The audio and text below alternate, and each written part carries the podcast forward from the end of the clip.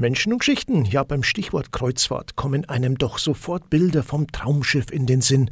Mein heutiger Gast Sabine Sachsinger hatte zwar keinen Auftritt in der Fernsehserie, aber sie hat selbst erlebt, wie es ist, auf einem Dampfer zu leben und dort als Stewardess zu arbeiten. Ein Jahr lang war sie auf einem Fünf-Sterne-Kreuzfahrtschiff zu Hause und jetzt hat sie ihre Erfahrungen in einem Buch festgehalten. Es heißt Gelockt, meine Zeit an der Reling der Welt.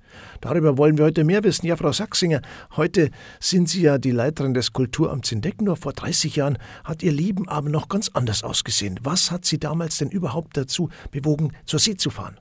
Das war halt ganz am Anfang von meiner beruflichen Karriere oder von meiner beruflichen Laufbahn und ich wollte einfach die Welt sehen. Und meine Eltern haben damals schon immer ein kleines Sportboot gehabt, also wir waren öfter am Meer unterwegs und ich habe das einfach genossen, die ganze Welt von der See aus zu sehen, also mit einem ganz anderen Blickwinkel. Und so war für mich einfach klar, ich, ich will das machen. Also ich will unbedingt raus und ich will mir die Welt anschauen.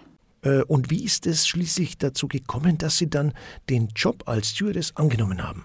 Ja, ich habe ursprünglich Hotelfach gelernt, bin dann gleich im Anschluss an meine Ausbildung ins beste Hotel Deutschlands gegangen, nach Baden-Baden, also ins Schlosshotel Bühlerhöhe. Und nach zwei sehr lehrreichen Jahren in dieser Luxusherberge, wo auch Adenauer schon zu Gast war, habe ich mir entschlossen, dass ich sage, so, und jetzt will ich es ein bisschen lockerer haben, habe aber trotzdem ein Fünf-Sterne-Kreuzfahrtschiff ausgesucht, weil ich wollte immer von den Besten lernen. Also das ist bis heute, ich will eigentlich nur für die Besten irgendwo arbeiten in den schönsten verschiedensten Regionen arbeiten. Und so bin ich auf die Idee gekommen, dass ich mir äh, die Welt anschaue.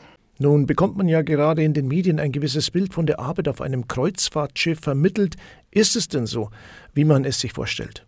Ja, absolut. Also man ist der gute Geist, man kümmert sich um die Gäste einen ganzen Tag. Also man ist ja eigentlich rund um die Uhr im Einsatz. Und ähm, ja, das bringt mit. Ich habe gesagt, damals Freude sein ist mein Beruf. Also ich war für die Leute da, um die irgendwo glücklich zu machen. Und ich habe das sehr gern gemacht. Frau Sachsinger, ein Jahr weg von zu Hause ist schon eine lange Zeit, gerade mit 22 Jahren. Wie waren denn die Reaktionen in Ihrem Umfeld, als Sie gesagt haben, Sie verabschieden sich für einige Monate auf ein Schiff? Die Eltern waren sehr überrascht, geschockt, kann man sagen. Es war ja damals eine ganz andere Zeit, ohne Handy. Und ich bin damals heimgekommen und habe gesagt, naja, am Freitag geht's nach Hamburg. Und meine Mutter hat damals gesagt, ja, Dirndl, was tust du in Hamburg? Und ich habe gesagt, naja, da steige ich auf ein Kreuzfahrtschiff ein und dann bin ich erst einmal ein halbes Jahr weg. Insgesamt 17 Länder haben Sie über die Monate hinweg bereist. Gab es denn für Sie ein ganz besonderes Highlight oder Erlebnis? Also muss sagen, wie ich damals eingestiegen bin, habe ich mir gedacht, ich will unbedingt Amerika sehen. Also ich freue mich darauf, wenn ich nach New York einlaufen kann, wenn man die Freiheitsstatue sieht. Ich glaube, das ist so ein Traum, was jeder mal irgendwo hat als junger Mensch. Und heute, wo ich 50 Jahre alt bin und auf viele Jahre zurückschauen kann, muss ich sagen, was mich am meisten beeindruckt hat, war das Eis. Also ich habe beides gesehen. Ich war ja am Nordkap und am Südkap und das Eis, diese, diese Naturgewalten, diese riesigen Eisberge im Wasser und dann auch das Schiff, wenn es das Eis bricht unterm Schiff. Also die Hanseatic hat die höchste Eisklasse gehabt, neben einem Eisbrecher. Und hier muss man sagen, also das Eis, so diese unbändige Gewalt oder das, äh, was man sieht, dieses Naturschauspiel, das ist äh, unglaublich. Also da muss man sagen, das hat sich am besten eingebrannt in meinem Kopf. Und andere besondere Erlebnisse?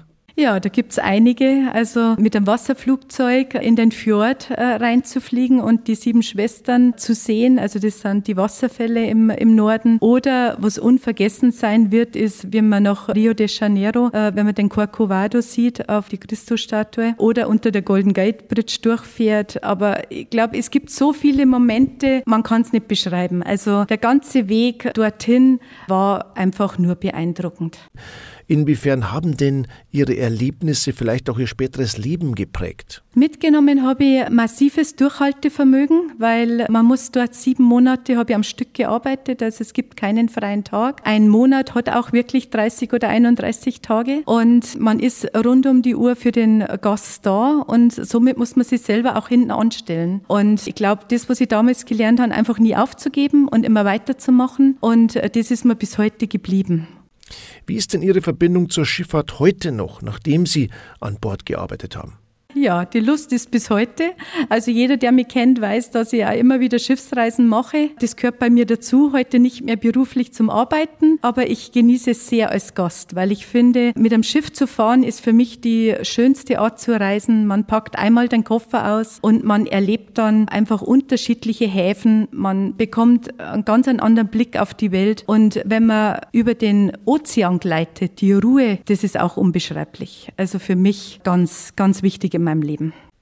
Was hat Sie denn dazu bewogen, Ihre private Geschichte auf diesem Weg mit anderen zu teilen? Ja, es war jetzt einfach Zeit. Also ich habe diese Geschichten und meine Erinnerungen sehr oft erzählt und ich habe Leute begeistert und habe damals auch die Leute dazu ja, gebracht, dass sie auch aufs Schiff gegangen sind. Und jetzt, wie ich dann 50 geworden bin und sich das ein bisschen anbahnt, dass man sagt, Mensch, man will das auf Papier bringen. Also man will seine Erinnerungen irgendwo niederschreiben. Ich war früher auch immer äh, Kultur selber Kultur zu machen. Also das ist etwas, was natürlich hier in meiner Tätigkeit ein bisschen hinten heranrückt oder hinten angestellt ist, weil ich einfach die anderen fördere. Und jetzt ein Buch zu schreiben, ist eben auch eine andere Art der Darstellung. Und zwar einmal eine Darstellung von mir. Geschrieben haben Sie das Buch aber nicht alleine. Ich habe mit Karina Gsödel eine junge Dame, die in meinen Augen hervorragend schreiben kann, die eine sehr bildhafte Sprache hat und die auch ein bisschen die Art, wie ich damals mit 20 Jahren war, zu Papier bringt. Weil wenn ich heute ein Buch schreibe, alleine mit 50, ist es sicherlich anders geschrieben und das versetzt aber ein bisschen in die Zeit vor 30 Jahren.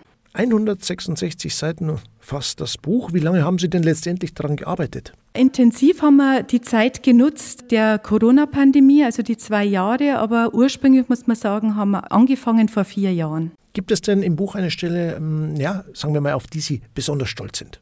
Ja, der Moment, wo ich den Eisbären gesehen habe, weil das was Einmaliges ist, wenn man einen Eisbären in freier Natur sieht und nichts anderes, sondern nur Schiff, Eis, Wasser und dieses Tier. Dankeschön an die Autorin. Ja, wenn Sabine Sachsinger Ihre Neugier nun geweckt hat, blättern Sie doch mal ein wenig durch Ihr Buch mit dem Titel Gelockt, meine Zeit an der Reling der Welt. Zu kaufen gibt es das Buch sowohl im Buchhandel als auch online. Eine optimale Lektüre für Ihren restlichen Sonntag vielleicht. Das war es nämlich auch schon für heute mit Menschen und Geschichten. Ich wünsche Ihnen noch einen schönen Sonntag. Servus und bis nächste Woche. Wiederschauen.